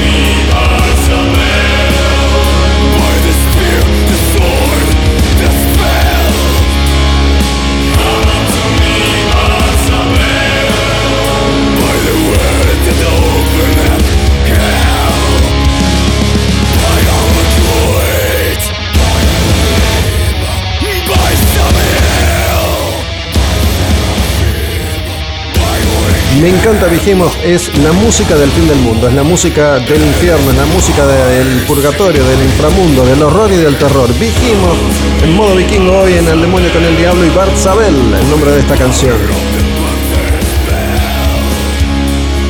Seguimos en Suecia, seguimos en Europa, seguimos hablando y escuchando a bandas que se meten con la mitología nórdica, el folclore de Escandinavia y los vikingos sobre todo. El paganismo que resiste y se opone a la furia destructiva del cristianismo. De hecho, el disco de esta última banda que vamos a escuchar hoy en El Demonio con el Diablo se llama The Hunt for White Christ. La Casa del Cristo Blanco. Esa banda se llama Unleashed. Última canción hoy en modo vikingo. Se llama Lead Us Into War. Y ahí está, liderando hacia la guerra. Unleashed.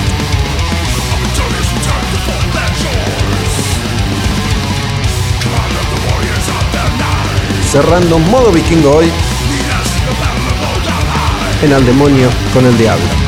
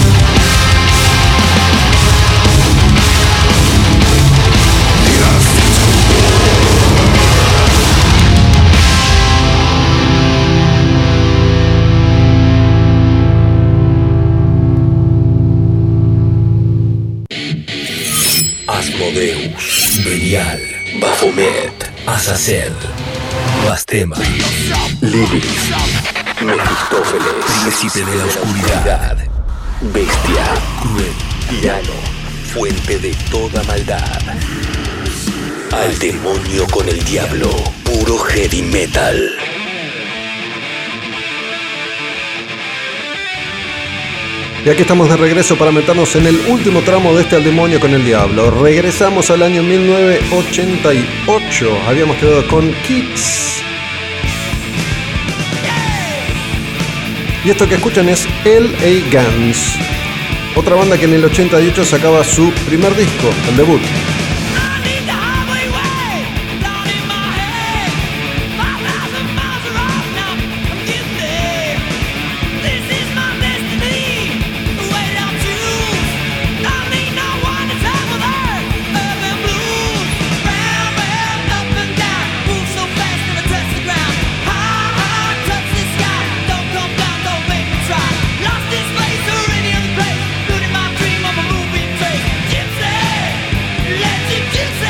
Así se llama esta canción Electric Gypsy. El disco es Elegance, es el primero de la banda, igual que el repaso que venimos haciendo hoy por el año 1988.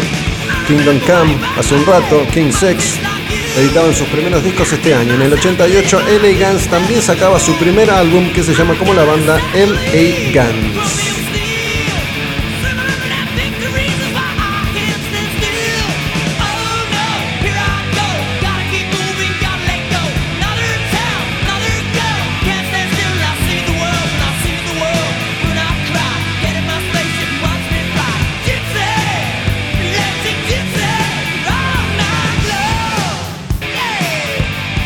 Esta canción se llama Electric Gypsy, es una de las canciones del debut de Elegance. Pero nos metemos ahora con los clásicos de ese disco. Tenemos dos canciones para escuchar hoy en el programa. Esta primera se llama No Mercy, Elegance.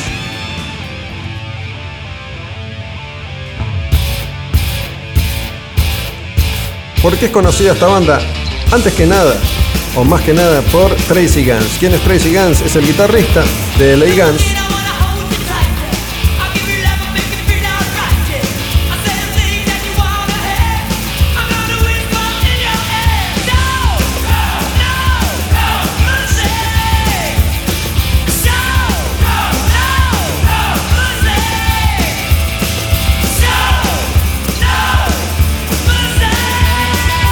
¿Quién es Tracy Gans? Tracy Gans fue quien armó Guns N' Roses con Axel antes de la llegada de Slash.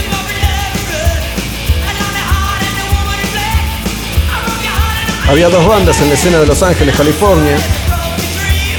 Una liderada por Axel, la otra liderada por Tracy Gans.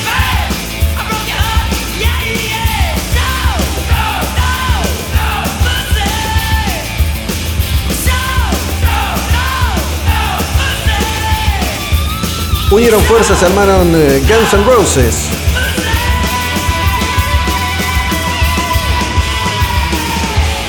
La banda de Axel se llamaba Hollywood Rose. Pero esa formación duró muy poco. Tracy Guns enseguida se fue de Guns N' Roses, armó LA Guns y Axel llamó a Slash para hacer historia. LA Guns es una de esas bandas curiosas no es la primera, no va a ser la última, tampoco es la única. Hoy existen dos versiones de LA Guns que funcionan al mismo tiempo.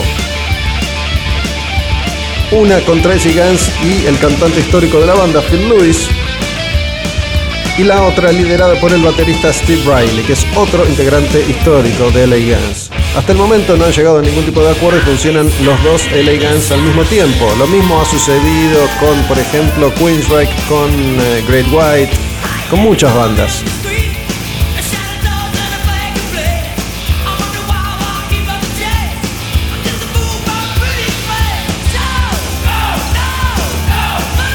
En sus primeros años de historia, en sus primeros años de vida, el Guns iba a grabar esos discos clásicos que les iban a permitir ganarse un pequeño espacio en la historia importante del rock and roll.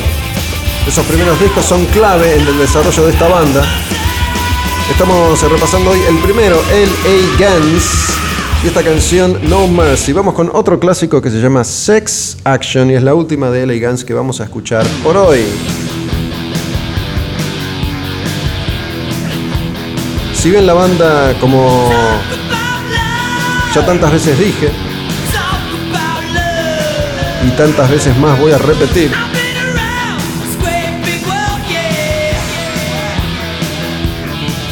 fue incluida en esa escena de Los Ángeles junto con otros grupos que ya venían desde unos cuantos años atrás.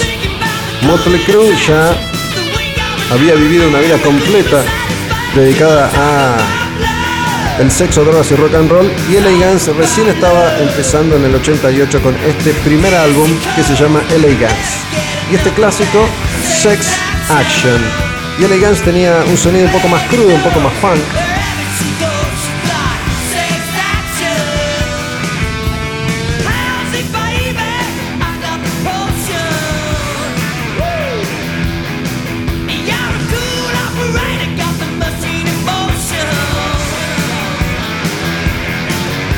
Evidentemente el año 1988 parece haber sido un año importante porque tenemos otra banda en este repaso por la década del 80 que lanza su primer disco en el año 1988. Esa banda se llama Living Color y en ese año editaban el disco Vivid que tiene este clásico Cult of Personality. Living Color, que aparece en esta sección, que aparece en este programa y que arranca su historia con ese riff. ¿Qué fue lo primero que llamó la atención en ese momento?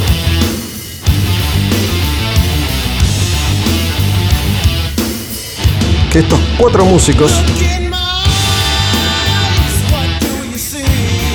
son negros.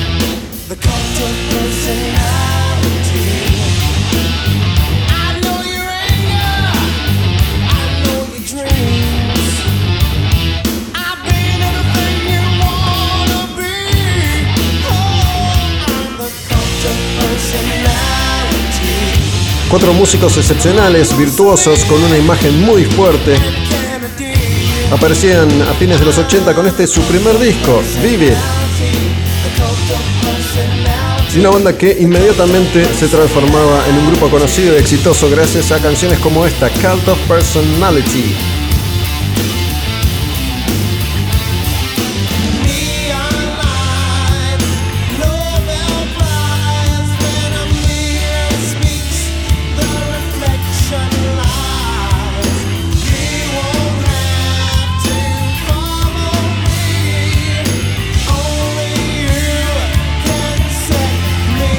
Y la década del 80 que seguía dando nuevos grupos, nuevos artistas con sonidos distintos, diferentes. Una década en la que al principio todo era heavy clásico, después era todo hard rock y después ya tenías thrash, death, black, música nueva, música alternativa, música punk. El género se expandía, se ramificaba y aparecían constantemente nuevos grupos con nuevos sonidos que te clavaban un clásico como este Vivid de Living Color y Cult of Personality.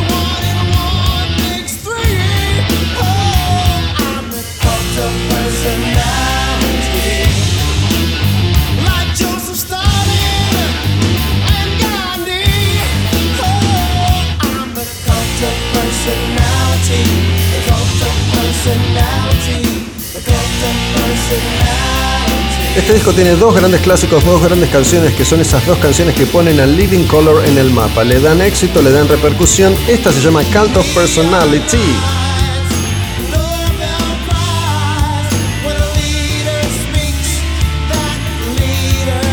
Estamos en el año 1988. Todavía falta bastante para cerrar. Tenemos algunos programas más por delante antes de meternos en 1989. Esta canción es Cult of Personality, pero la otra canción es Glamour Boys.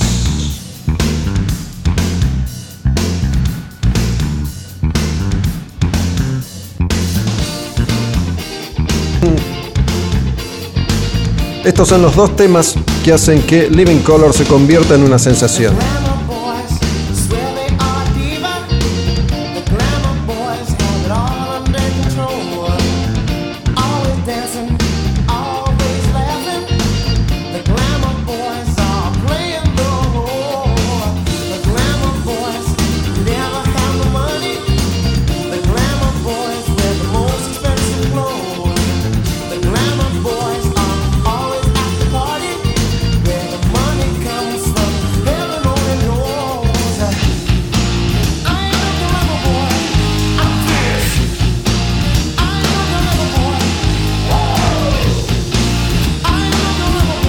Boys, Living Color, Vivid es el disco año 1988 y hay un detalle muy muy importante que fue clave para que Living Color se convirtiera en una banda tan exitosa apenas empezaron su carrera, que es una obviedad para algunos, tal vez no para algunas. Es algo que tal vez sepan todas, aunque tal vez no todos y no puedo contenerme, así que voy a tener que decirlo. Hay un grupo enorme que para su gira del año 1988 invita a Living Color a abrir sus conciertos. Es una de las bandas más enormes de la historia. Por alguna razón, Living Color cautivó a Mick Jagger y Mick Jagger dijo, llevemos a estos pibes de gira. Y los Rolling Stones le dieron una oportunidad enorme a Living Color para mostrarse ante miles y miles y miles de personas en todo el mundo.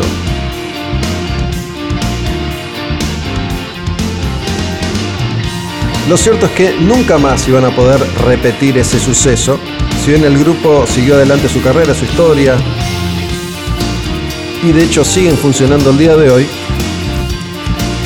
nunca más pudieron replicar ese nivel de éxito. Sin embargo, siguieron grabando enormes discos. Mi favorito, Stain. Pero para eso falta un rato. Estamos ahora con Glamour Boys y Living Color. Llegando ya a la recta final de este Al Demonio con el Diablo.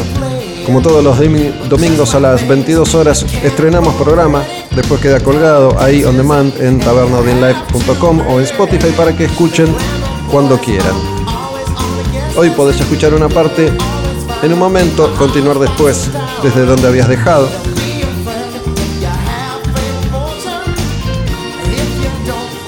Semana a semana con Álvaro armamos estas dos horas. Agradezco una vez más la invitación de Iván de Tabernadín para seguir adelante con este proyecto, dos horas de heavy metal todas las semanas. Y de Living Color vamos a pasar a un artista que sonó hace poquito en el programa, pero acá aparece en este repaso que hacemos por la década del 80. En 1988, Ingvar Malmsteen editaba un disco más ese disco se llama Odyssey.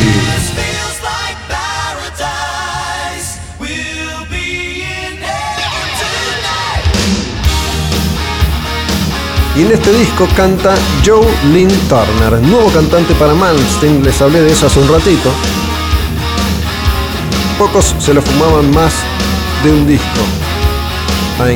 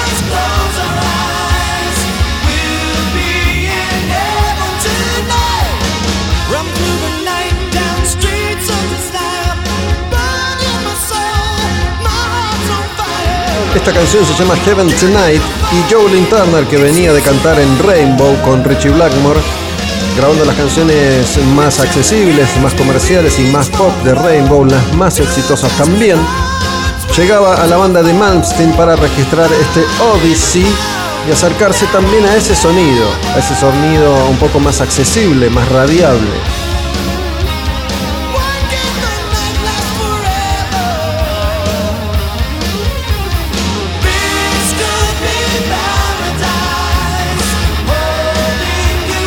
En ese momento, tal vez, no lo sé, Malmsteen quería darse el gusto de grabar con Joe Turner, quien había laburado con Richie Blackmore en Rainbow, quien iba a cantar en Deep Purple para un único disco.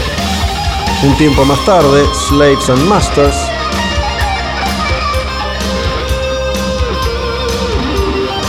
Tal vez quiso usar la voz de Joe Turner para tratar de meter un hit en la radio. Lo cierto es que el disco está muy bien, a la radio no llegara.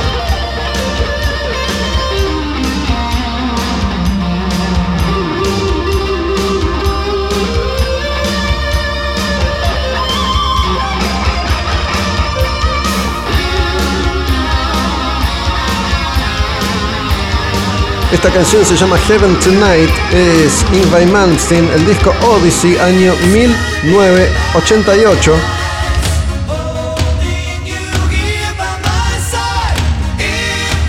Pero la canción que más me gusta de este disco es esta canción y se llama Rising Force, así como se llamaba el proyecto de Malmsteen. En un momento fue Ingvar Malmsteen's Rising Force.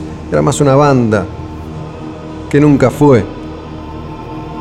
Pero cuando Malmsteen se dio cuenta que la estrella era él, sacó el Rising Force del título. Quedó Ingvar Malmsteen a secas es su proyecto, su producto, su vida, su historia. Y esta es su canción. Malmsteen desde Odyssey, Rising Force. Y la voz de Joe Lynn Turner. Un tema un poco más rápido, un poco más heavy, un poco más veloz. Único disco de Turner con Malmsteen, Odyssey.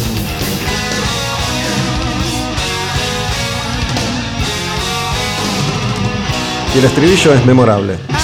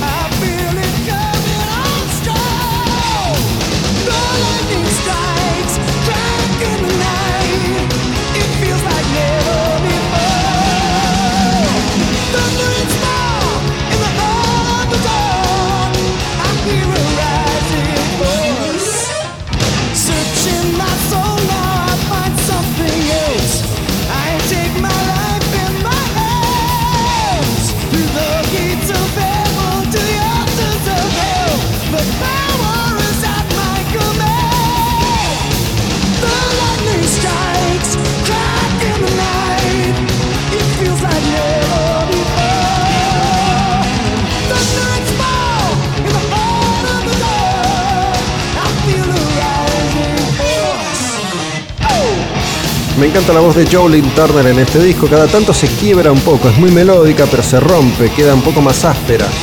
En el estribillo se acerca bastante a esos estribillos memorables de algunas canciones de Rainbow. Nos quedan unos pocos minutos de programa, hemos arrancado hoy como siempre con los lanzamientos más importantes del año 1988 y estamos cerrando ahí en ese lugar, como es habitual, en estas dos horas de heavy metal al demonio con el diablo desde Tabernadín. En el medio estuvimos conversando con Corbata, Marcelo Corbarán, acerca de un clásico del metal argentino, El nuevo camino del hombre de animal.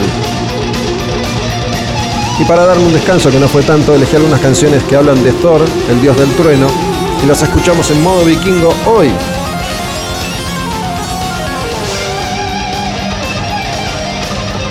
Y esos clásicos duelos de teclado y guitarra en la banda de Malmsteen.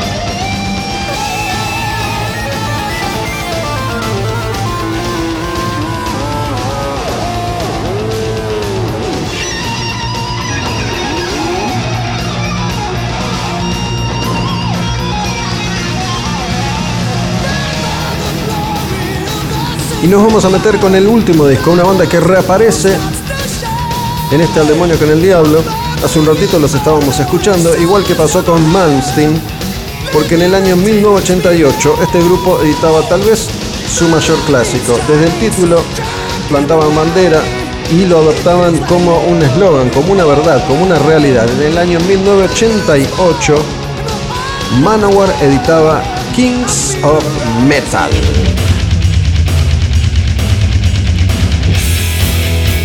Dioses, reyes.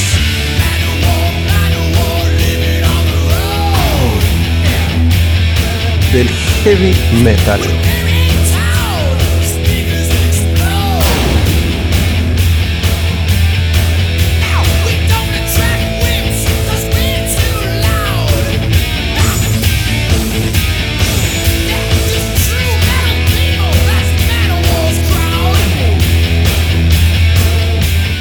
Escuchen, ¿eh?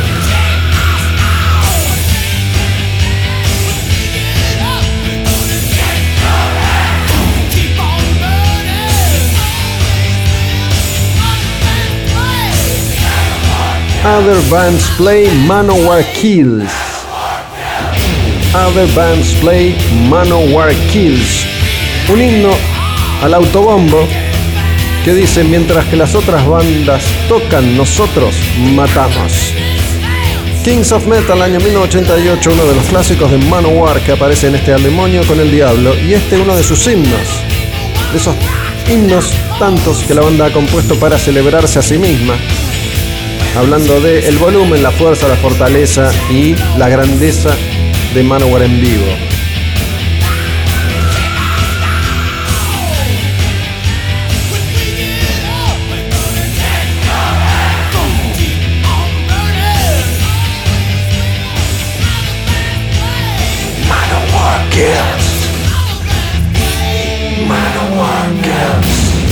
Y esos estribillos para corear junto a miles de voces en cada presentación en vivo de la banda. Manowar haciendo de Manowar, autoproclamándose los reyes del metal. Diciendo, siempre tocamos más fuerte, tocamos más alto que todos los demás. Y este disco tiene unos cuantos clásicos. Esta se llama Kings of Metal, pero hay otra canción que quiero que escuchemos y se llama Heart of Steel. La Manowar, año 1988, ese corazón de acero. Todos los clichés del heavy metal en una sola banda, en un solo disco, en varias canciones clásicas de este estilo que en los 80 estaba atravesando su etapa dorada. El romance original.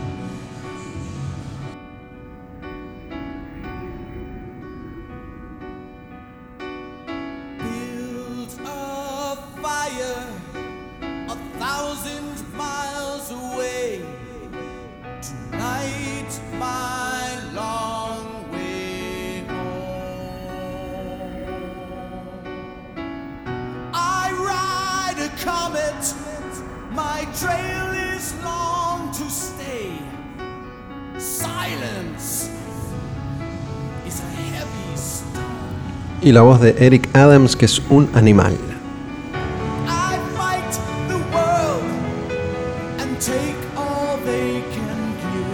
Heart of Steel.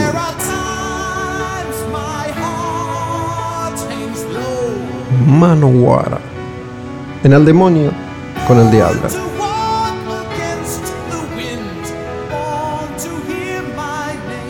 Cerrando un nuevo programa, un nuevo episodio, un nuevo capítulo que pueden escuchar cuando quieran en tabernaodinlive.com y en Spotify.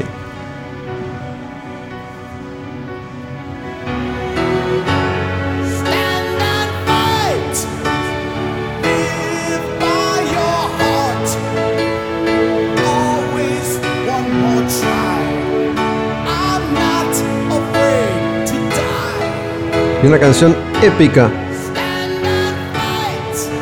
Stand and Fight.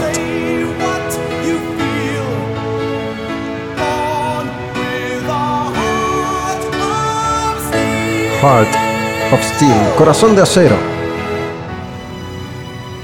Y nos vamos a despedir con un clásico de Manowar, con una canción que está en este disco Kings of Metal, cerrando un nuevo programa. Y les anticipo, miren los discos que se vienen para la semana entrante. El próximo domingo a las 10 de la noche, en un nuevo Al Demonio con el Diablo, desde Taberna Odin Live, vamos a arrancar con So Far So Good So What de Megadeth y Unjustice for All de Metallica. Finalmente llega ese momento en el que las dos grandes M van a compartir escenario en el demonio con el diablo. Espero que hayan disfrutado, como siempre, mensajes directos a Olmedo Bus, mi cuenta en Instagram. Siguen a la taberna, Taberna Odin Live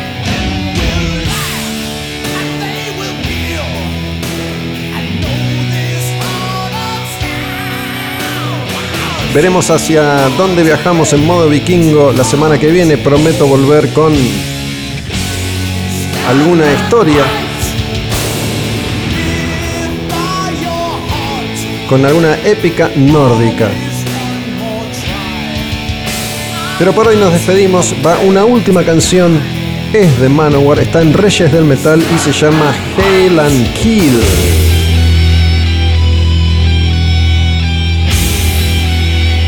Y es para golpearse el pecho sintiéndose gorila, todopoderoso, guerrero, como Manowar en su momento. Musculosos y en moto, montando sus Harleys, diciendo, aquí estamos para dominar el mundo. Manowar, Hail and Kill.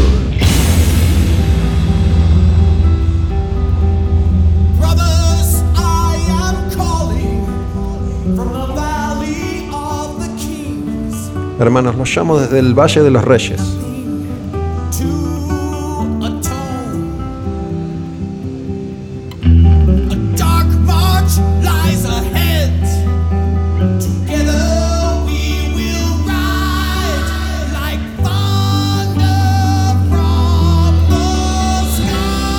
Vamos a cabalgar como trueno desde el cielo.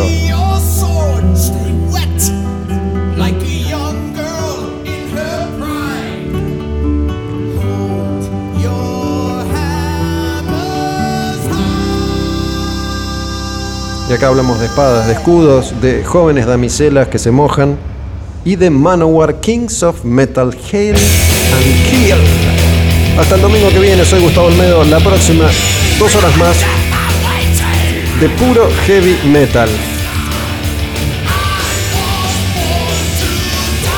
Si despojamos a Manowar de toda la boludez, quedan hermosos discos, hermosas canciones de este género que tanto amamos. Manowar en el cierre del demonio con el diablo y esta canción que se llama Hail and Kill.